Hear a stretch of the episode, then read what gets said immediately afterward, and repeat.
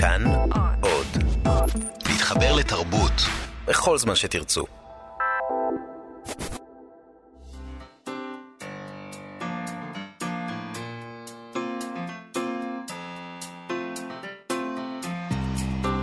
מה שכרוך, עם שירי לב-ארי וענת שרון בלייס. צהריים טובים, מאזינות ומאזינים, אנחנו עם uh, מה שכרוך, מהדורת סוף השבוע, כאן בכאן תרבות, שלום ענת. שלום שירי, שלום מאזינות, ברדיו, בשידור החי, באינטרנט, כל הפודקאסטים שלנו, גם התוכנית הזאת, ואושר uh, מלא שם באפליקציית כאן אודי, יישומון כאן אודי, שלום ליטל אמירן שלנו, היי. והשבוע בעודי מדפדפת בגרדיאן, שיש שם, כמו בניו יורק טיימס, מוסף uh, ספרותי מכובד ומעניין, שככה קצת uh, נותן לך להרגיש שכאילו טסת לחו"ל לכמה שעות, שאת יושבת על הספה בבית וקוראת בו. Uh, נתקלתי ברשימה מאוד מעניינת של הסופר הבריטי מורגן ג'ונס, הוא פחות מוכר אצלנו, סופר צעיר, והוא הוציא עכשיו ספר ששמו The Good Sister, האחות הטובה, שבו uh, בחורה צעירה, סופיה מוניר, מצטרפת לשורות דאעש. היא בחורה שגדלה בלונדון עם משפחה מהגרת. ובה היא חיה כמו הרבה משפחות מהגרים, לא בדיוק, לונדון תאבת הבצע, כפי שהוא מתאר אותה, לא בדיוק מחבקת את המהגרים, ונמאס לה, והיא רוצה עולם אחר, והאידיאלים של דאעש קוסמים לה, והיא פשוט, כמו לא מעט בחורות ששמענו עליהן בחדשות, מצטרפת לדאעש ונוסעת אה, לסוריה. והוא שואל, איך, כי שאלו אותו, מה פתאום אתה כותב את סופיה מוניר בגוף ראשון? מי אתה? מה פתאום אתה כותב אישה? הוא, הוא לבן, נכון? הוא לבן. גבר ולבן. אז איך הוא יכול נכון. לכתוב אישה? ו... זאת אומרת, דיברנו אם, על זה בשבוע שעבר על ההומלסים, זה, כן. זה, אם זה היה באמת בא ממישהו מהקהילה אה, המוסלמית בלונדון, אז אפשר היה לבלוע את זה, אבל ברגע שמישהו, גבר לבן כותב על אישה מוסלמית, זה כבר אחרת. ובאמת דיברנו על ההומלסים בשבוע שעבר, איך גבר שאינו הומלס כותב שיר כביכול מנקודת מבטו של הומלס. האורחות אז אה, אה, הסירו ידן מהשיר הזה, התנצלו על פרסום השיר הזה, למרות שברור שהשיר הזה מבקר דווקא את אלה העוברים ושבים, הנוצרים הטובים, שהוא מכנה, כן, את האדישות מטבע, והאטימות, כן, שבמטבע אחד ממרקים כביכול את מצפונם. אז ברור שהוא לא יורד על הומלסים, אבל עצם זה שהוא לא הומלס והוא כתב על הומלס, עצם זה ששחקנית שהיא לא טרנסג'נדרית, מגלמת שחקנית כן. טרנסג'נדר, אישה טרנסג'נדר, אז... אז שימי לב מה קורה פה. נראה לי שאנחנו חיים בתרבות ששוכחת לקרוא ולכתוב, ולא רואה את הניואנסים, כי מה שקורה פה זה כמעט כל יצירת אומנות מיד מקבלת ביקורת לבדוק מי הבן אדם שכתב ועל מה הוא כתב והאם מותר לו. האם מותר לך לכתוב על מישהו שהוא הכי רחוק מהזהות שלך, לצורך העניין סופר בריטי לבן, על בחורה מהגרת שמצטרפת לשורות אז דאעש, אתה מיד נחשד בגזענות ובדעות קדומות. או בניכוס, או בגניבה, או מה פתאום אתה לוקח לה את הקול שלה, אבל היא לא כתבה. זאת אומרת, עד היום אף אחת מהן לא כתבו. אחד אז- הספרים הכי מבריקים שקראנו בשנה האחרונה של פול בייטי, שהוא אה, סופר שחור, שכתב הכי מבריק והכי ביקורתי על שחורים. והכי ביקורתי גם על כל פוליטיקת הזהויות הזאת, שמרוב פוליטיקת זהויות עדיין הגזענות שמה אה, טורפת את כל הקלפים, ואולי פשוט פשוט נחזיר את העבדות, זה מה שהוא אמר, נפסיק להעמיד פנים. אז מורגן אה, ג'ונס כותב אה, שהוא חושב שאם אנחנו נכתוב רק על מה שאנחנו מכירים, ואנחנו תכף נדבר עם הסופרת האורחת שלנו, מוריה דיאן קודש, שכאן מחכה, אם אנחנו נכתוב רק על מה שאנחנו מכירים, זה נראה לו שיהיה קצת אה, משעמם. אז אפשר לכתוב על אדם שהזהות שלו היא הכי רחוקה ממך, אבל לעשות את זה ברגישות, לשים לעצמך כמה כללים. אה, ולציית להם כדי שלא אה, ירגישו שבעצם אתה מנכס או גונב סיפור של מישהו. עכשיו, דרך אגב, הוא מזכיר אמירה מאוד משעשעת אה, של הסופר גרם גרין, שאמר, אף פעם אין ארוחת צהריים משעממת. מזמינים אתכם, תלכו. כי זו תמיד אפשרות לאסוף חומרים לכתיבה. אז נכון, אנחנו גונבים סיפורים של אחרים, אנחנו הופכים אותם ליצירות אומנות, אתה צריך להיות פשוט מודעים לזה, ולהיות נדיבים כלפי הדמות, וללמוד, ללמוד את הדמות, לא לכתוב אותה בצורה שטחית. אתה רוצה לכתוב את סופיה, וזה מה שהוא אמר, כתבתי את סופיה, הלכתי ללמוד את סופיה, וככה כתבתי אותה בגוף ראשון.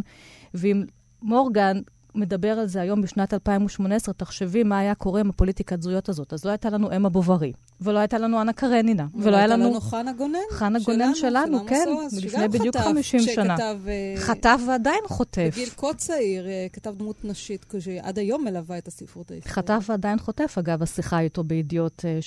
מהספר החדש שהתפרסמה במוסף ידיעות אה, בסוף השבוע האחרון, כן? על הגבר שכותב את האישה ואיך הוא מבין או לא מבין אה, נשים. עדיין אה, מורגן ג'ונס, ונראה לי גם אני ואת, חושבות שדמיון וספרות הם הדרך הטובה ביותר אה, לזוז, לזוז דווקא מעצמנו ולראות אה, ולהכיר אנשים אחרים. אז אנחנו נמשיך פה עם ולהכיר אנשים אחרים. המסע שלנו, כן. כן, להכיר אנשים אחרים וקצת לעמעם את פוליטיקת הזהויות, שבאמת, אני חושבת, פשוט משבשת לנו את הקרוב והכתוב. שלום, אוריה דיין קודש. שלום. בואי תתקרבי למיקרופון. את מגיעה אלינו מהדרום. מהדרום. איפה את גרה? אה, במיתר. מיתר, שזה נמצא? אה, קרוב לבאר שבע, 20 דקות משם. ואת עם uh, רומן חדש, אני לא יודעת מה יש למיקרופון שלי, אני מקווה שהוא בסדר, עכשיו יותר טוב. את עם רומן חדש, צבים. נכון. ובו יש דמויות שמתוארות שתי משפחות שחיות ביישוב ששמו יבולים, חמישה קילומטר מרצועת עזה. שתי משפחות, אחת של יעל, שהיא מורה לתנ"ך, נשואה והם לשניים, והמשפחה של גיא, שהוא נער מתבגר עם בעיות התנהגות. אמו, סבטלנה, אה, רדופה על ידי טראומה של הפלה טבעית, נדבר עליה בהמשך. זאת קהילה קטנה אה, שחיה תמיד על איזשהו מתח בגלל הקסאמים אה, שנורים עליהם ככה מדי פעם. טפטוף של הטילים, כן? זה מכונה טפטוף של הטילים של חמאס. אז אה, איך הגעת לסיפור הזה? את חיה בדרום, את מכירה את האנשים האלה? את מכירה את האווירה הזו? אה, אני חיה בדרום אמנם, אבל לא סמוך לרצועת עזה. אבל ההשראה לסיפור הגיעה משני מקורות. Uh, לגבי המיקום הגיאוגרפי שציינתם, אז uh, אני ובעלי עשינו איזשהו סיור uh, כשחשבנו איפה לגור. אז uh, לקחנו בחשבון את האפשרות של עוטף עזה ונסענו לשם לסיור, וזו היה חוויה מאוד מטלטלת עבורי. כי באמת יש שם איזה דיסוננס מאוד מאוד uh, מוזר בין השקט והחוריות של המקום הזה, זה כאילו no man land כזה, לבין הישיבה על פי הר געש. וזה מייצר איזה מין אה, אווירה כזאת מאוד מאוד... אה, כמעט אפשר אה, לחתוך את המתח ב, אה, בסכין מבחינתי. כלומר, זה היה אה, חוויה מאוד מעניינת, ורציתי לגעת בתחושות האלה. ובאמת, מעט מאוד נכתב על האזור הזה. אה, שזה מפתיע באיזשהו אופן, כי נכון שהספרות הישראלית אה, נוטה לאסקפיזם לא מעט, אבל עדיין זה טריטוריה שהיא מזמנת אה, התבוננות, ומעט מאוד נכתב עליה. את לא באת המקום, עברתם לגור שם, בדרום. לא עברנו לגור uh, בגבול לא, עזה. לא, לא בגבול עזה, זהו, כי אני, אני רוצה לעשות את זה לפתיח שלנו, על אותו מורגן ג'ונס, שהוא לא הלך לדאעש, וגם את לא חיה על גבול עזה, אבל את כן חיה ביישוב שספג לא מעט טילים בכל המבצעים האחרונים. Um, הנושא הזה של לכתוב על מישהי או על משהו שהוא לא את, שאת לא מכירה אותו, ואת צריכה להכיר אותו. איך את עושה את זה? כי את גם עורכת ספרים של אחרים. נכון. את גם נכון. סופרת וגם עורכת ספרים. נכון.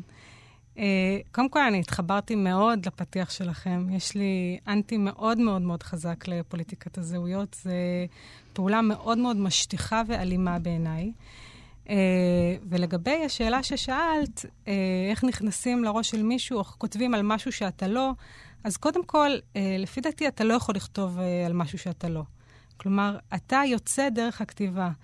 Uh, נכון שהאפשרויות הן uh, בדיוניות ומגוונות, אבל איפשהו העולם הפנימי, חיי הנפש, המעבדה המנטלית, נחשפים, וזה תמיד אתה.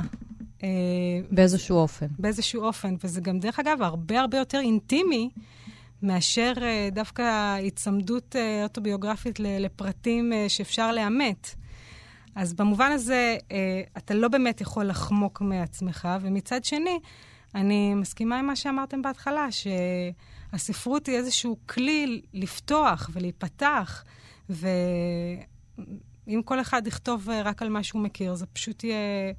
אה, ערימת בלוגים בלתי נגמרת. כן, ו... כי כמו שאמרת, עד עכשיו מה שאנחנו רואים באמת זה כל הזמן את האנשים האלה במהדורות החדשות, אבל הם עדיין לא בא, באים כל כך לידי ביטוי באומנות, וזה אחד הספרים הראשונים שעוסקים בנושא הזה של הטילים בדרום והחיים בדרום.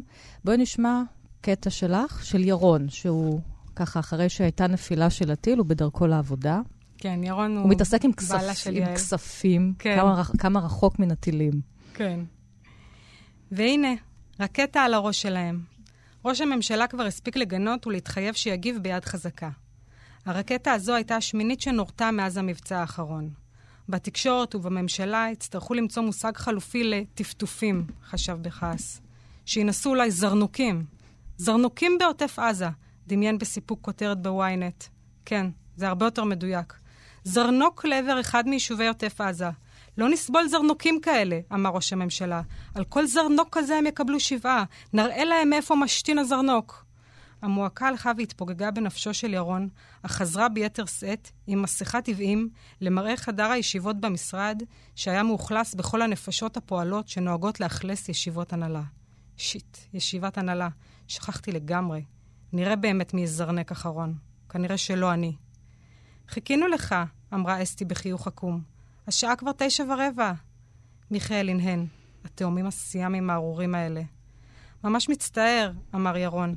נפלה רקטה במושב שלי. הייתי צריך לבדוק שכולם בסדר. שירה היפה פערה עיניים יפות, סילקה קבוצת שיער יפה ממצחה היפה ושאלה, אוי ואבוי, זה היה אצלכם? הכל בסדר? כן, כן, הכל בסדר גמור. לא קרה כלום, תודה לאל. נפל בשטח פתוח באחד השדות. פחד אלוהים, אמרה שירה. נבלות כולם, אמר מיכאל. זה חבית חומר נפץ שמה, אמר עידן. שני מיליון בלי מים וחשמל ותקווה. אוי באמת, האסלאם הקיצוני לא צריך סיבות. גם בפריז היה חסר להם מים וחשמל? מיכאל נאור כברדלס מהתרדמה הקבועה שלו, שקשק את איבריו, נשען קדימה. תפסיקו להבין אותם כל כך, הם רוצים להרוג אותנו. תכניס לך לראש. אז uh, בתוך הסיטואציה הזאת, באיזה דרך uh, משונה, uh, חייהם של uh, יעל ושל uh, גיא, הנער, נקשרים זה בזה, כי כאשר uh, נופל, uh, נופלת לידו רקטה כזו, ליד גיא, משהו אצלו משתבש, והוא מתחיל לדבר כל מיני דברי נבואה כאלה, דב, נבואת uh, תוכחה, כן? מזהיר מפני מלחמה גדולה, uh, מבקש מאנשים לשנות את התנהגותם, מדבר קצת בארמית. Uh, uh, אני, גיא בן סבטלנה, נשלחתי להושיע אתכם, הוא אומר. והיחידה שיכולה בעצם להבין אותו זאת המורה לתנ"ך, יעל. נכון. אה, כלומר, זאת שאלה אם היא יכולה להבין אותו או לא. אבל uh, באמת, כמו שציינת, הוא מדבר uh, ארמית, uh, דרך אגב, זה לא ארמית תקנית, זה סוג של ג'יבריש, אין uh, מובן לדברים האלה uh, בשום שפה. והרעיון הזה הגיע לי מאיזשהו סיפור uh, אמיתי, uh, או, או, או כך נטען, על אגדה מהמאה החמישית לספירה. של ילד בשם נחמן, שנולד אה, ביישוב בצפון, ליד ברעם, יש אפילו קבר אה, שיש אנשים שמאמינים שהוא קבור בו. ומיד כשהוא נולד, מבטן אימו, הוא פתח את פיו והתחיל לדרוש במעשה מרכבה. וככה פתיחה, מה שנקרא פתיחה נאה. ואבא שלו נבהל נורא, קילל אותו שישתוק, והוא באמת השתתק באופן מוחלט, כלומר נהיה אילם. ואז אימא שלו התחננה שיתיר את השבועה ויפתח את פיו, והוא התרצה, והילד הזה, נחמן, פתח את פיו ואמר חמש נבואות בלשון משונה מאוד, ומת. זה ככה נוסח הסיפור. ואני נתקלתי בסיפור הזה במהלך uh, לימודי הדוקטורט שלי, אני עושה דוקטורט בספרות, והסיפור הזה נורא ריתק אותי. קודם כל, במובן הזה של איזשהו חומר מגי שפורץ ככה לתוך היום-יום, לתוך החולין, ומכריח אותנו למשמע אותו. ושנית, אה, בגלל האופק הפרשני שהסיפור הזה מציע, כי לאורך השנים התחברו הרבה מאוד פרשנויות שמנסות לפענח את, את הדברים של אותו ילד. כמובן שהן תואמות היסטוריה סביב גירוש ספרד, ניבאו את גירוש ספרד וכן הלאה. ובאמת, גם בספר, אה, אנחנו מנסים להבין אה, כמה, יהיה, כמה לפרשנות שלנו יש כוח מחולל, כוח מניע. כלומר, יעל מנסה להבין אם הדברים האלה אומרים לה משהו, אם היא יכולה להבין אותם, היא יכולה לפרש אותם. ודרך המחשבות שהיא מאצילה על, ה, על המילים האלה, היא, היא מניעת העלילה. אז זה... וכל זה גם קשור בצבים. שהצבים הם מין ספסלים כאלה בצורת צבים שהם בנו, נכון, מכל מיני חומרים בבית אקולוגיים הספר, כאלה. אקולוגיים. למה מחזור. קרה, כן, מה התפקיד של הצבים? למה קוראים לספר צבים? אז אני מודה שזו אחת השאלות ש... אחת הסוגיות הלא פתורות עבורי. קצת כמו שיעל מנסה ככה, יש איזה משהו חמקמק במהות של עצבים, והיא מנסה להבין אם הם אומרים לה משהו או לא. אז גם אני אני הרגשתי... חושבת שהיא אולי שומעת את הצבים מדברים. כן, בדיוק, שיש להם איזו יכולת uh, מגית שהם משדרים דרכה. אז uh, גם אני ניסיתי להבין מה, מה הדבר הזה אומר לי. Uh, וזה נשמר, נשאר קצת לא פתור מבחינתי. הצו הוא, הוא מסמל כל מיני דברים. קודם כל, זו חיה uh, שנושאת את uh, ביתה על גבה. כן. אז במובן הזה, uh, באמת הבית הוא אחד הנושאים המרכזיים בספר. ושנית, העצבים האלה הם uh, רוטשו בידי uh, נערים שהגיעו אחר הצהריים והרסו את הצורה של, ה, של הצו הפסל הסביבתי הזה, אבל נשאר להם החיוך שהודבק להם מאבני פסיפס על ידי אחת המורות. וגם הדימוי הזה של משהו שהוא מרוטש, אבל ממשיך לחייך, זה קודם כל קצת התח- התחבר לי בכלל למושג של בית גם. ו... וגם לכל ההתנהלות ברומן. כי זה בתים, כי יש לך ברומן הזה בתים רדופים. בבית אחד יש את המורה יעל שחושבת שהעצבים מדברים עליה. בבית אחר יש את גיא שנפל לידו טיל והוא הפך להיות נביא, ואימא שלו שאיבדה את העוברית שלה והיא הוזה שהיא נולדה והיא חיה גם כן בהזיות. זאת אומרת, יש לנו סיטואציה של אה, מציאות אה, מלחמתית אינסופית, שבתוכה יש בתים שרדופים על ידי כל מיני הוזים. לגמרי. יש פה באמת אה, איזשהו משחק בין הנפילה של הטיל וההפלה של התינוק. אה, וזה איזה שהם שני אירועים שלכאורה אה, הסיום שלהם אמור לתת איזה cut להתרחשות, אבל בעצם זה רק מתחיל. עבור גיא, הנפילה של הטיל מתחילה אצלו את ההתנבאות, ועבור סבטלנה, ההפלה של התינוקת, מתחילה אצלה חיים דמיוניים של תינוקת אה, זה- חלופית. זה קצת כמו אלה שלא חיים בדרום ולא חווים את שגרת הפחד היומיומית הזאת. בשבילנו זה נגמר בכותרת בחדשות, בשבילם זה רק מתחיל. מתחילים היום. כן. ממש ככה. ההתמודדות הפוסט-טראומטית. ואת מתארת גם דמויות, משפחה ישראלית, בורגנית, קלאסית, ישראלים ותיקים.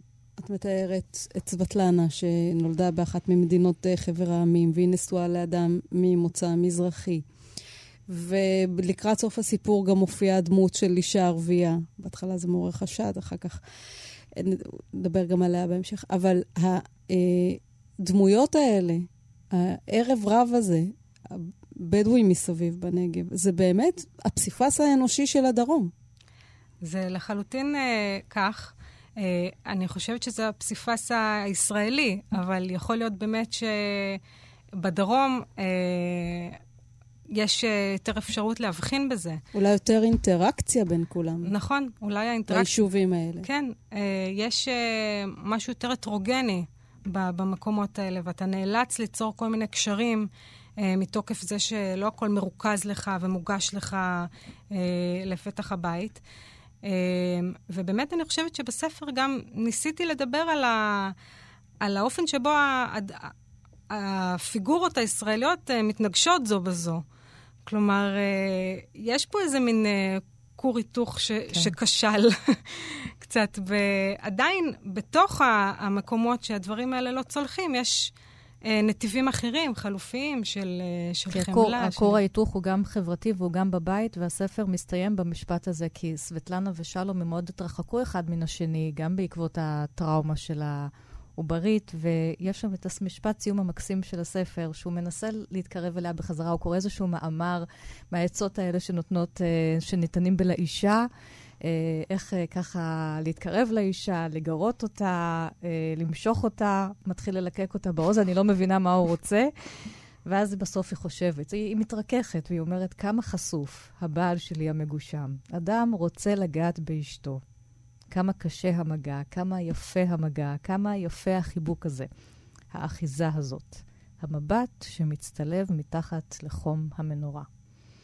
זה הסיום היפה של הספר שלך, צבים. תודה. אז בסופו, של, כן, בסופו של דבר, כן. יש, זה מסתיים עם מגע. עם מגע, כן. זה מתחיל בריחוק גדול בין הדמויות, ומסתיים באיזשהו נכון. מפגש.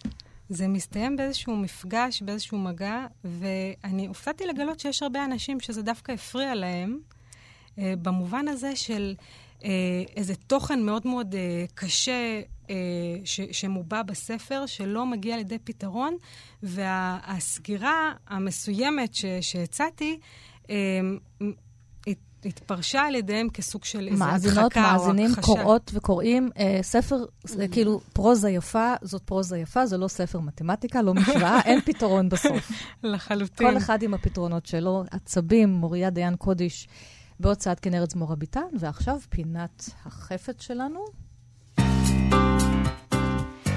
שבה אנחנו מבקשים מהאורחים שלנו להביא לנו חפץ משמעותי, ואת מחייכת, אז אני סקרנית לדעת מה החפץ. ובכן, החפץ שלי הוא חבילת מגבונים. כן, אתם לא רואים שיש פה המון ילדים בצד השני של האולפן. פחות או יותר פתחנו פה קייטנת ספרות בכל הבניין, אנחנו עדיין בתוך אוגוסט. לחלוטין. כן, אז האורחים באים, ואנחנו, השדריות מגיעות עם הילדים. ואני אסביר גם.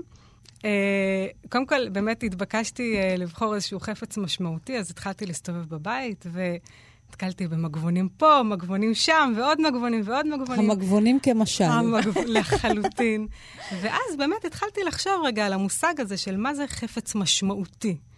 וחשבתי שאפשר להבין את זה בשני אופנים.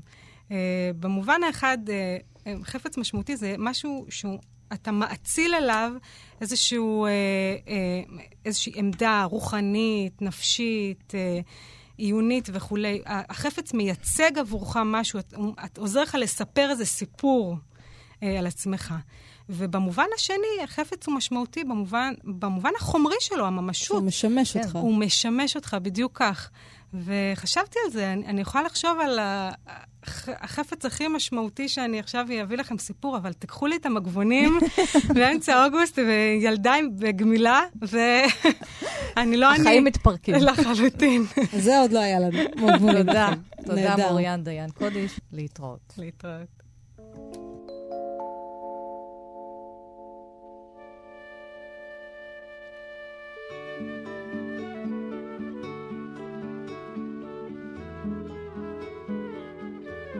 אנחנו עם אה, שירים של סופרת, שאנחנו רגילים לקרוא את ספרי הפרוזה שלה, את הרומנים שלה לאורך שנים. מרגרט אטווד הקנדית, עכשיו היא ידועה בעולם בזכות אה, סיפורה של שפחה, ספר שהיא כתבה ועובד לסדרת אה, טלוויזיה מצליחה.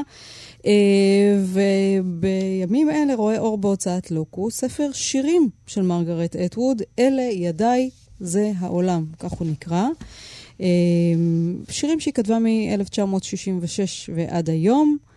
המשוררת והמתרגמת הילה אהרון בריק ישבה וערכה ותרגמה את המבחר הזה של השירים. שלום הילה. שלום, שלום. אולי נתחיל בשיר. אוקיי. Uh, להגסים באותיות. הבת שלי משחקת על הרצפה באותיות של פלסטיק. אדום, כחול וצהוב חזק. לומדת לאיית, להקסים. איך להפיח קסמים באותיות. אני תוהה כמה נשים מנעו מעצמן בנות, סגרו עצמן בחדרים, הורידו את הווילונות כדי להזריק מילים לוורידים. ילד אינו שיר, שיר אינו ילד. אין פה או ש או ש. מצד שני, אני חוזרת לסיפור על האישה שנקלעה למלחמה. ובשעת צירים קשר האויב את ירחיה, כדי שלא תוכל ללדת. אם קדמונית, המכשפה הבוערת, פי החסום באור לחנוק את המילים. מילה אחר מילה, אחר מילה, היא כוח. בנקודה שבה השפה נסוגה מפני עצמות מלוהטות, בנקודה שבה הסלע נבקע, וחשיכה ניגרת ממנו כמו דם, בנקודת הרתיחה של השחם, כשעצמות יודעות שהן חלולות, והמילה מתפצלת ומוכפלת ודוברת את האמת, והגוף עצמו הופך לפה, זוהי מטאפורה. איך את לומדת להפיח קסמים באותיות? דם, שמיים והשמש, השם שלך קודם, הפעם הראשונה שקראת בשם, שמך הפרטי, המילה הראשונה שלך. והשיר היפהפה הזה, יש בו, אני חושבת, את כל המפתחות לקרוא את אתווד הנשים, היחס לנשים בחברה, האלימות, האכזריות, הקשרים של אימהות ובנות, הכתיבה, המילה היא כוח. ואולי אני אשאל אותך, מה משך אותך? כי עשית פה עבודה של שנים ארוכות ותרגמת המון המון שירים שלה, של מרגרט אטווד. ספרי לנו מה משך אותך אליה. אה, טוב, אני גם הכרתי את אטווד אה, דרך הפרוזה, וזו הייתה היכרות אה, ככה מאוד אינטנסיבית. הייתי ב... לפני הלידה של הבן שלי, זאת אומרת, זה היה בהיריון ראשון, וקראתי המון המון ספרים, ופשוט הגעתי אליה באיזשהו שלב, ואז זה לא המשכתי. ספרים שטוב לקרוא בהיריון. אה, נכון, היה אחד שלא עמדתי היא בו. היא מדממת, מרגרט אדווד. היא לא מסתירה את, ה, את המאוויים ואת היצרים ואת הדחפים הכי אלימים של בני אדם, קטנים כגדולים, נשים וגברים. ועם זאת. ועם זאת. ופשוט קראתי ספר אחרי ספר. זה באמת, אני לא זוכרת בתקופת הבגרות שלי אה, כזאת אה, אה, קריאה מתמשכת בסופר אחד, בזה אחר זה, ו- וכל ספר היה נהדר. כל מה שתורגם אז. זה היה לפני תשע שנים בערך. אה, ואז באיזשהו שלב, תוך כדי הקריאה, גיליתי שגם, אה, היא כתבה שירים. זה היה דרך האינטרנט. ואמרתי, וואלה, היא כתבה שירים, בואו נתחיל לתרגם, בואו נבדוק מה היא מנסה... ואז התחלתי ככה אחד לאחד. זאת אומרת, באמת מהאינטרנט, אחר כך הגיעו אליי כמה קבצים, אה, ופשוט בחרתי פה ושם, וזו עבודה ככה מתמשכת במהלך שנים, ובאיזשהו שלב זה פתאום... יצא בעבר, אנחנו צריכים לומר, איזשהו ספר אחד שלה, שתורגם כן. מבחר שלה. נכון, זה מבחר עכשיו מקיף הרבה יותר. נכון.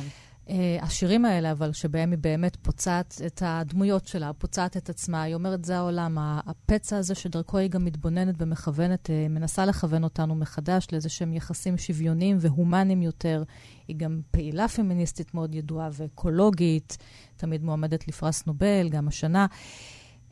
היו איזה קשיים בדרך עם הטקסטים הלא פשוטים הללו? Uh, היו, תראי, כשבן אדם מתרגם uh, לעצמו עם קהל קטן של חברים, של כן. אנשים, אז uh, אוקיי, אז עושים... כי ככה היית מתחילה, כן, ככה מתחילים יש... מתרגמים. כן, גם אולי זה, זה משתמע כאילו השירה הוא דבר מאוד שולי אצלה, אבל היא התחילה כמשוררת, הספר הראשון שהיא פרסמה, כן, ספר שירה. כן, אז זה, וזה מלווה אותה כל החיים, ואני מבינה, לפחות לפי האתר שלה, שבאמת יש עוד קבצים של שירה שאמורים לראות אור בקרוב. כי היא, היא, היא שמה בצד את הדברים האלה. זה דבר, השירה מלווה אותה כל החיים, זאת אומרת, זה חלק מהזהות שלה ככותבת, זה לא משהו, זה לא היא גם כותבת שירה. זה גם, באמת, יש המון זיקות לספרים ולנושאים שעולים. אה, אז, אה, אז באמת... אה, אבל בכל זאת, מה מייחד את הפואטיקה שלה okay. אוקיי. מול ה... מול הספרות. אני חושבת שבכלל, באופן כללי, יש בה משהו מאוד ייחודי ככותבת, שהיא מאוד מאוד רב-גונית. אה, בכל הסוגות, וגם מבחינת אה, אה, כמויות הכתיבה שלה באופן כללי. היא כותבת המון. אה, מסות, והיא כותבת אה, סיפורים קצרים, והיא כותבת רומנים, והיא כותבת... אה, אה, המון ספרי ילדים, קצרים, ומחזה, כן. וכולי. כן, אז יש פה אה, באמת איזה מין חופש מאוד מאוד מאוד גדול במגוון, ויש, אה, וגם בתוך, בתוך ה... אה, זאת אומרת, כמובן שהיא כותבת מדע בדיוני, והיא כותבת זאת אומרת, היא, היא מתנסה בכל מיני סוגים של כתיבה, ואת רוחב הראייה הזה, כשבאים לכתוב איתו שיר, זה דבר שאי אפשר לא, אה, לא להתרשם ממנו מאוד.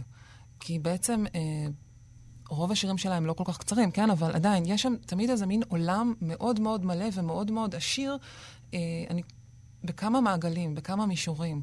זה יכול להיות איזה רגע שהיא מתחברת אליו, והיא תקיף אותו תמיד במעגלים של משמעות, אה, דברים הרבה יותר חברתיים ותקופתיים, והיא רואה לעתיד, והיא רואה לעבר, והיא אה, מאוד בקיאה בהיסטוריה של, למשל, של המאבק הנשי, של כל מיני דמויות נשיות, הרבה פעמים יוצאת מדמויות היסטוריות.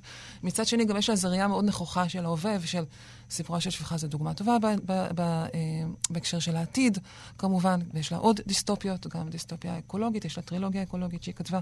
אז הדברים האלה הם מאוד, אה, כאילו השירים מאוד מאוד מאוד עשירים ומאוד אה, אה, רחבי יריעה. כאילו, הנה, זה... דיברת על הנושא הזה שכאילו יוצאת מעצמה ממשהו, והיא מרחיבה את המעגלים, אז השיר הזה, וריאציות על המילה אהבה, שהוא דווקא אחד מן השירים המאוחרים שלה, מהשנים האחרונות, אני מדברת על המילה אהבה בהקשרים האינטימיים והתרבותיים והחברתיים שלנו. אוקיי, okay, אני לא בטוחה שהוא מהשנים האחרונות, אגב, כי זה ספר שהוא לא... זה שיר שאיתרתי באינטרנט והוא לא, לא מקושר לספר. והוא דווקא, יש בו משהו אה, רומנטי, בכל זאת, למרות הכל. הוא יותר מהיותר רכים נכון. שלה. זאת אומרת, היא לא רק שכלתנית, זה תמיד, זה, אם זה לא היה נוגע, אני לא הייתי ממשיכה כל כן, כך הרבה. כן. משהו שם מאוד מאוד נוגע. אוקיי. Okay. וריאציות על המילה אהבה. הנה מילה שאנחנו נוהגים לסתום בחורים. היא בגודל הנכון, למרווחים החמימים האלה בדיבור, לחללים הרכים, על הדף, בצורת לב אדום, שאינם נראים כלל כמו לב אמיתי. הוסיפי את החרה, ותוכלי למכור אותה. אנחנו משפצים אותה גם במקום היחיד בטופס המודפס, שמגיע בלי הוראות. יש מגזינים שלמים שאין בהם הרבה יותר מאשר המילה אהבה. את יכולה למרק בה את כל הגוף, ואת יכולה לבשל איתה. איך נדע שזה לא מה שמתרחש כשחשופיות מתעוללות מתחת לפיסות תלחות וקרירות של קרטון? אשר לזרעי העשב המרחרחים בחרטומיהם הקשים כלפי מעלה בין החסות. הם צועקים את זה. אהבה, אהבה, שרים החיילים, מניפים את סכיניהם המנצנצות בהצדעה. ומה לגבי שנינו? המילה הזאת קצרה מדי עבורנו. יש לה רק ארבע אותיות, קלושות מכדי למלא את הריק. החשוף שבין הכוכבים, המעיקים עלינו בחרשותם. לא אל תוך האבן איננו רוצים ליפול, אלא אל תוך הפחד הזה. אין די במילה זו, אבל נצטרך להסתפק בה. עברותיה בודדות בדממה המתכתית, פה שאומר הו, שוב ושוב בתהייה ובכאב, נשימה. אחיזת אצבע בצל המצוק. את יכולה לאחוז או להרפות. אתווד, ב... לפני כמה שבועות פרסמה דווקא מאמר יוצא דופן, כי היא באמת אה, מאופיינת בחשיבה מקורית ונון קונפורמיסטית, שבו היא יצאה נגד ה-MeToo, אה, הקמפיין הזה, ואמרה שלא לפמיניזם הזה היא חלה בספרות הביקורתית שלה. בוא, נ, בוא נארגן את זה ככה. הסדרה, סיפורה של שפחה, החזירה מחדש את הדיסטופיה הזאת. היא גם זכתה בפרסי האמי. כולם חשבו שהנה, היא הכהנת הגדולה של מיטו, ואז היא עשתה פוס ואמרה, סליחה. נסחפתם. נסחפתם. אוקיי, okay, אני חושבת שבאמת הראייה שלה היא מאוד מורכבת, ונראה לי שבאמת היו מי שכתבו על זה כבר. זאת אומרת, וענו לאטווד. זאת אומרת, והבהירו את עמדתה של אטווד בשמה, או משהו שלא יהיה כזה. אבל אה, כן, יש לה... היא כן רואה את האדם. אה, אז האדם הוא בכל זאת המרכז, ואישה זה דבר הכי מרכזי. זאת אומרת, באמת, אי אפשר לקרוא את הספרים שלה לאורך השנים. אה, ותודעה נשית זה משהו שבוקע שם, וגם, באמת, בכל הספרים, וזה לא משנה אם זה... אם, אם, אם המוקד הוא למשל אקולוגי, או המוקד הוא אחר לגמרי, או המוקד הוא נשי, הדברים האלה, המאבק הנשי זה דבר שהיא... היא הרבה פעמים ניסחה אותו גם, צריך להבין את ההקשר הקנדי, תקרת הזכוכית בקנדה, זה גם דבר שהיא פרצה אותו, זאת אומרת, לא היו גברים כותבים בזמנו שהתחילה לכתוב. בכלל, נשים היו... לא היו נשים כותבות. לא היו נשים כותבות. אליס מונרו. אליס מונרו וכלת פרס נובל. כן, בוודאי, כן. אבל כשהן התחילו זה היה, נכון. אה, זו הייתה שממה, כאילו כמו שהשממת נוף, זו הייתה גם שממה תרבותית מהבחינה הזאת. אז הם בעצם יצרו תרבות אה, אה, ענפה יש מאין. אז הדברים האלה, אז, אז זה הרבה יותר מורכב. אני, אני לא סנגורית של אתמול, זאת אומרת, בעניינים האלה, כי אני באמת, אה, אני גם לא רוצה ללכת אני לא מכירה אבל מספיק. אבל את רואה את המאבק אבל... הנשי, את מאבק האישה שלה בכל דבר, בכל שורה כמעט בטקסטים כן, שלה. כן, ויש שירים הרבה יותר, זאת אומרת, יש שירים מאוד רדיקליים. אז עכשיו, מאוד רדיקליים. השיר שעל שמו קראת uh, לספר uh, בשמו, אלה ידיי זה העולם, יש בזה משהו מאוד יפה, כן, הידיים הקטנות, הפרטיות, המסוימות האלה, והעולם הגדול שהם מסביב. Um, אולי נקרא אותו. אוקיי. Okay. את מתחילה, קוראים לשיר. את מתחילה. את מתחילה כך. זו היד שלך. זו העין שלך. זהו דג, כחול ושטוח על הנייר, כמעט בצורת עין. זוהי האות סמך, או ירח, מה שתרצי, זה צהוב. מחוץ לחלון הגשם ירוק, כי עכשיו קיץ, ומעבר לו העצים, ואז העולם, שהוא עגול וצבוע רק בתשעה צבעי פרון. זהו העולם, והוא שופע יותר וקשה יותר ללמוד עליו מכפי שתיארתי. את צודקת שערבבת אותו ככה, עם האדום ואחר כך עם הכתום. העולם בוער. מרגע שלמדת את המילים האלה, תלמדי שיש יותר מילים מכפי שתוכלי ללמוד אי פעם. המילה יד צפה סביב ידך, כמו עננה קטנה, על אגם. המילה יד מעגנת את ידך אל השולחן הזה. ידך היא אבן חמה שאני מחזיקה בין שתי מילים. זו ידך, אלה ידיי, זה העולם, והוא עגול, אבל אינו שטוח, ויש בו יותר צבעים מכפי שנוכל לראות.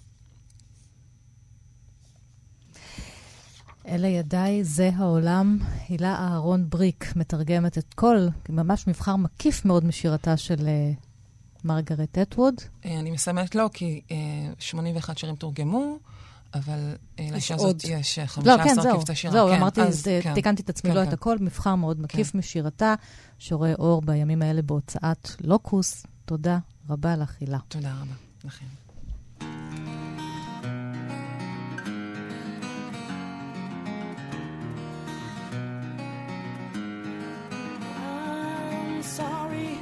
times that I made you scream, for the times that I killed your dreams, for the times that I made your whole world a rumble. ואנחנו עם uh, סופר גברי מאוד, אני קוראת לו סופר uh, לגברים, נוק, ניק הורנבי הבריטי, שכתב הרבה מאוד על uh, uh, גברים מתבגרים, קצת ילדותיים, בואי נגיד ככה, ועכשיו uh, ספר גברים חדש. גברים שלא התבגרו. כשמסרבים להתבגר. לא, הספר לא חדש, הספר הוא מלפני עשור, ג'וליאט. הגרסה העירומה, ועכשיו הסרט חדש, עשו לפי הספר הזה. סרט, ומספר, uh, הסיפור הוא על uh, דנקן, שהוא מעריץ זמר עבר אמריקאי שהפסיק uh, להופיע ולשיר. Uh, כל חייו של דנקן סובבים סביבו, וכך גם חייה של החברה שלו, אני, כמובן. יש להם בבית חדר שהוא ממש מקדש לאותו זמר. יש לו בלוג. בקיצור, אין לו חיים לדנקן הזה מלבד חייו של המוזיקאי. ואז כאמור, הספר המקסים הזה הפך אה, לסרט, וזאת סיבה נהדרת להזמין את אבנר שביט, מבקר הסרטים של אתר וואלה, להצטרף אלינו. שלום, אבנר. שלום. אה, אני יודע שאני מאוד לדבר על קולנוע, אבל אני רוצה להגיד משהו על ספרות ועל כדורגל. שהספר שפרסם את אורן בי... קדחת אה, המגרש. כן. כן, כך קוראים לזה בעברית, פיבר פיץ' במקור. אה, ספר שמאוד מאוד השפיע עליי אישית, גם הפך אותי לצערי הרב לאוהד ארסנל. אז גם לך יש איזה מקדש בבית. כי לחלוטין, לא, הספר הזה שמור לו מקום אה, חם מאוד אה, בליבי, וזה נחשב בצדק לאחד מספרי הכדורגל הטובים אי פעם. התרגום לעברית, אגב, מזעזע, וכמו שאתם יודעות, תרגום טוב הוא אחד האתגרים הכי קשים שיש. אז רגע, יש לך גם זמר שאתה מעריץ אותו? כמו... כזה כמו טאקר קרו, הזמר פה בספר של uh, ג'וליית הגרסה העירומה. יש לך אחד כזה? לא, אה, כי במקרה שלו זה באמת מקרה מיוחד, כי הוא אובססיבי אליו. אה, אובססיבי, רגע, אמרת את מילת המפתח לדמויות הגבריות של ניק הורנבי. נכון? כן. הוא מנתח, זאת אומרת, הוא מעריץ אותו באמת כמו שמעריצים קבוצת כדורגל. וגם אני חושב שאני נגיד, כמו הרבה חובבי מוזיקה, יש לנו הרבה להקות שאנחנו אוהבים, הרבה זמרים שאנחנו אוהבים. Uh, אצלו זה לא כל כך uh, עניין של הערצה מוזיקלית, זה יותר אובססיה למשהו מסוים. והוא מקים, הוא מקים אתר בלוג, והוא כותב שם רשימות, הוא והקהילה שנמצאת סביבו, וכמובן כולם מרגישים שהם הכי חכמים והם הכי מבינים את אותו טאקר קרו, את אותו זמר, ואז יום אחד מגיעה ג'וליאט הגרסה העירומה. זה התקליט, זה בעצם גרסאות הדמו של התקליט החשוב שלו, המצליח שלו, ג'וליאט. אה, אני גם מקשיבה לו, ואז היא נכנסת לבלוג ומחליטה שזהו, נמאס לה. היא משנה את גורלה, אה, המש... את, גור... את גורלה המשמים והשגרתי בחברת החבר הזה שמעריץ רק את הזמר ולא מסתכל עליה. וכך אה, ניק אורנבי כותב בספר. דנקן, הוא קורא את המאמר של אני, שוב מתחילתו ועד סופו. והפעם הוא נתקף דיכאון. היא עלתה עליו בקול, למעט כושר השיפוט, שהוא אמנם הדבר היחיד החשוב, ובכל זאת, היא כתבה היטב, ברהיטות ובהומור. היא הייתה משכנעת בעיני מי שלא שמע בעצמו את המוזיקה, והיא עוררה חיבה. הוא עצמו, כשהוא כותב, הוא נוטה להיות מרגיז ותוקפני וחכמולוג. אפילו הוא הכיר בזה. היא לא הייתה אמורה להיות טובה בזה, בכתיבה הזאת, אז מה זה אומר עליו? ומה אם לא יקטלו אותה? מה אם דווקא ישתמשו בה כדי לנגח אותו? אתה מבין? עכשיו, הוא לא יכול uh, למחוק את, ה, את מה שהיא כתבה בבלוג, את הפוסט כן. הזה שלה. ופתאום, כן. ופתאום הוא, כן, פתאום הוא אומר, רואה שאולי היא רואה דברים בזמר שהוא לא ראה. כן, אני חושב שיש פה, פה שני דברים יפים. קודם כל, הספר וגם הסרט מעלים את השאלה למי שייכת היצירה, אה, ליוצר שלה, לקהל, אה, למישהו מסוים בקהל, האם יש דרך אחת לקרוא אותה? אה, כמה דרכים וכולן לגיטימיות, זאת נראה לי השאלה הנצחית באמנות. והדבר השני זה שהדמות הנשית היא מתחילה בתור דמות משנית, היא מאוד פסיבית, היא מין ניצבת באשליה הגדולה הזאת שבעלה ברא לעצמו ולעצמם, ואז פתאום היא נהיית הדומיננטית, היא זאת ש... באמת מצליחה לקרוא את היצירה של טאקיה כמו שצריך, והיא נהיית הגיבורה של העלילה, שזה משהו שמאוד מאפיין את אורנבי, לפחות ביצירות האחרונות שלו, שהוא שם את האישה במרכז, אה, לא רק בספרים שלו, גם בכמה תסריטים שהוא כתב. הוא איבד לקולנוע ספרים של אחרים, את אה, לחנך את ג'ני ואת ברוקלין, שהם סרטים על, על גיבורה נשית, ואני חושב שזה הדבר היפה, באמת אולי הכי מיוחד בסרט, שהוא שובר את הקונבנציות של הקומדיה הרומנטית, הוא לוקח דמות שבקומדיות רומנטיות קודמות, ואולי בקומדיה רומנטית אחרת, באמת הייתה נשארת בשוליים והופך אותה לכוכבת, וזה נהיה סיפור עליה ולא סיפור עליו או עליהם. אורנבי גם אה, משרטט את התופעה של הערצה לזמרים היום, שמאוד שונה ממה שהייתה הפעם. נכון. היום יש את האינטרנט ואת הבלוגים, וזמרים יכולים אה, ממש לתקשר עם המעריצים שלהם, להפנות אליהם שירים, להזמין אותם להופעות, לפרסם חומרים חדשים בבלוגים ובפייסבוק. אבל הוא גם אה, מבקר את מי שחי חיים של אחרים. הוא עושה את זה, ב... אני חושב שהוא מסתכל גם, גם על עצמו. ותמיד, תמיד עוד, עוד, עוד בספר על ארסנל הייתה בו הרבה אירוניה עצמית וביקורת עצמית על להיות אוהד כדורגל ולהיות אובססיבי לכדורגל, וגם כאן הוא מסתכל בהרבה אירוניה עצמית. זה בעצם על... הוא עוסק באובססיה. כן, והוא מסתכל עכשיו בהרבה אירוניה עצמית על המעריצים המוזיקליים הללו שבטוחים שהם מבינים הכי טוב, ולא רק שהם מבינים הכי טוב, הם מבינים יותר טוב ממי שכתב את השיר בעצמו. אמ, וכן, אין, אין ספק, זאת אומרת, האינטרנט ממלא פה, זה סרט מאוד עכשווי, במובן שהאינטרנט ממלא פה אה, תפקיד אה, מרכזי, ומה שאמרת עכשיו, הזכרתי שבזמנו היו, היו מפרסמים כאלה מודעות במעריב לנוער, מעוניינת להחליף אה, חומרים על הלהקה תמורת חומרים על להקה אחרת, אז היום כבר לא צריך תיבות דואר, יש לך את הכל אה, באינטרנט, אה, לטוב ולרע, כי אני חושב ש... אה, גם בכדורגל, אגב, היכולת הזאת אה, להקצין את האובססיה שלך ולהנציח אותה, אה, לפעמים מה שקורה זה שהאובססיה נהיית המהות ולא הדבר עצמו. זאת אומרת, אוהדי קבוצות כדורגל, האהדה שלהם נהיה העניין, זה לא הקבוצה ולא הכדורגל, וגם מעריצים מוזיקליים. מה שכבר, מה שעומד במרכז מבחינתם זה האובססיה שלהם, ההערצה שלהם. כי זה מגדיר את הזהות שלהם. הקבוצת כדורגל או הלהקה או הזמר מגדירים את הזהות שלהם. אבל הם כבר, לא, הם יותר מתעסקים, זה, זה אני חושב שתמיד היה, אבל הם יותר מתעסקים באהדה עצמה, בהערצה עצמה, מאשר בדבר שהם מעריצים, זאת אומרת, הם מתעסקים בעצמם, הם מתעסקים בפולחן שהם בנו סביב הדבר, והם לא באמת אה, אוהבים את הזמר, אוהבים את השירים. זאת אומרת, הם אוהבים את כל העיסוק אה, מסביבו. כן. עכשיו, מה שהזכרת קודם, אגב, עידן האינטרנט, זה קיים גם בספר וגם בסרט, שיש פה בתוך הספר אה, שינויים בכתיבה, כשיש ציטטות מעמוד הוויקיפדיה, מהבלוגים, מההתכתבויות באינטרנט, אז באמת הסגנון בספר והאותיות הופכות להיות אחרות. אגב, ואותו דבר גם בסרט, אנחנו רואים פתאום, אתה יודע, כל מיני מסכים. מסכים של מחשב בפנים בשביל הבלוגים ובשביל המיילים. רגע, ראיתי את הסרט וקראת את הספר? כן. אז מה, מה, מה דעתך, כאילו, כי אני לא קראתי את הספר. אני מאוד, אני מאוד אהבתי את זה, אני אומרת, אני, לכן זה החזיר אותי בחזרה אל הספר, ולכן אנחנו עושות את האייטם הזה פה, כי אמרתי, תחזרו גם אל הספר, שאגב, גם יש לו כריכה מקסימה בצורת uh, תקליט ויניל, למכור באמצע כמובן. אגב, זה, זה, זה, זה מעניין, כי הרבה פעמים עיבודים לספרים מוצלחים, עיבודים קולנועיים, אז... כן, זה פונקציה הפוכה, נכון. בדרך כלל זה לא עובד ביחד. כי העיבוד לקדחת הדשא, לקדחת המגז, זה סרט לא טוב, אה, וגם ארוכה הדרך למטה לא היה מוצלח, והסרטים הכי מצליחים שאורן ביקשור אליהם זה עיבודים בכלל לספרים של אה, אחרים. אה, אז אני חושב שזה מקרה חריג, גם קומדיה רומנטית טובה, וגם עיבוד מוצלח לספר, כן. זה לא משהו שקורה, בטח לא ביחד. אז יש פה נכון. אז גם סרט שאנחנו ממליצים עליו, באמת סרט. לא יצירת מופת, אבל סרט חכם ומעניין, וגם הספר אה, שיצא בהוצאת מודן בשעתו.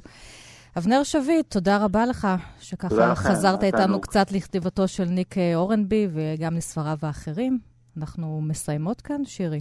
אנחנו מסיימות, לא לפני שנזכיר את השבת. בשבוע שעבר אה, אירחנו פה גם אה, שני משוררים, שניהם אה, אנשי אה, דת ואמונה, אה, חווה פנחס כהן, ואחריה היה פה מירון אה, איזקסון, ושאלנו אותם, כמו שאנחנו שואלות הרבה אנשים אה, דתיים, איך, מה הם עושים בשבת כשמופיעה להם שורה או שיר, ההשראה באה דווקא בשבת ואי אפשר לשבת ולכתוב, והם נאלצים אה, לשחרר.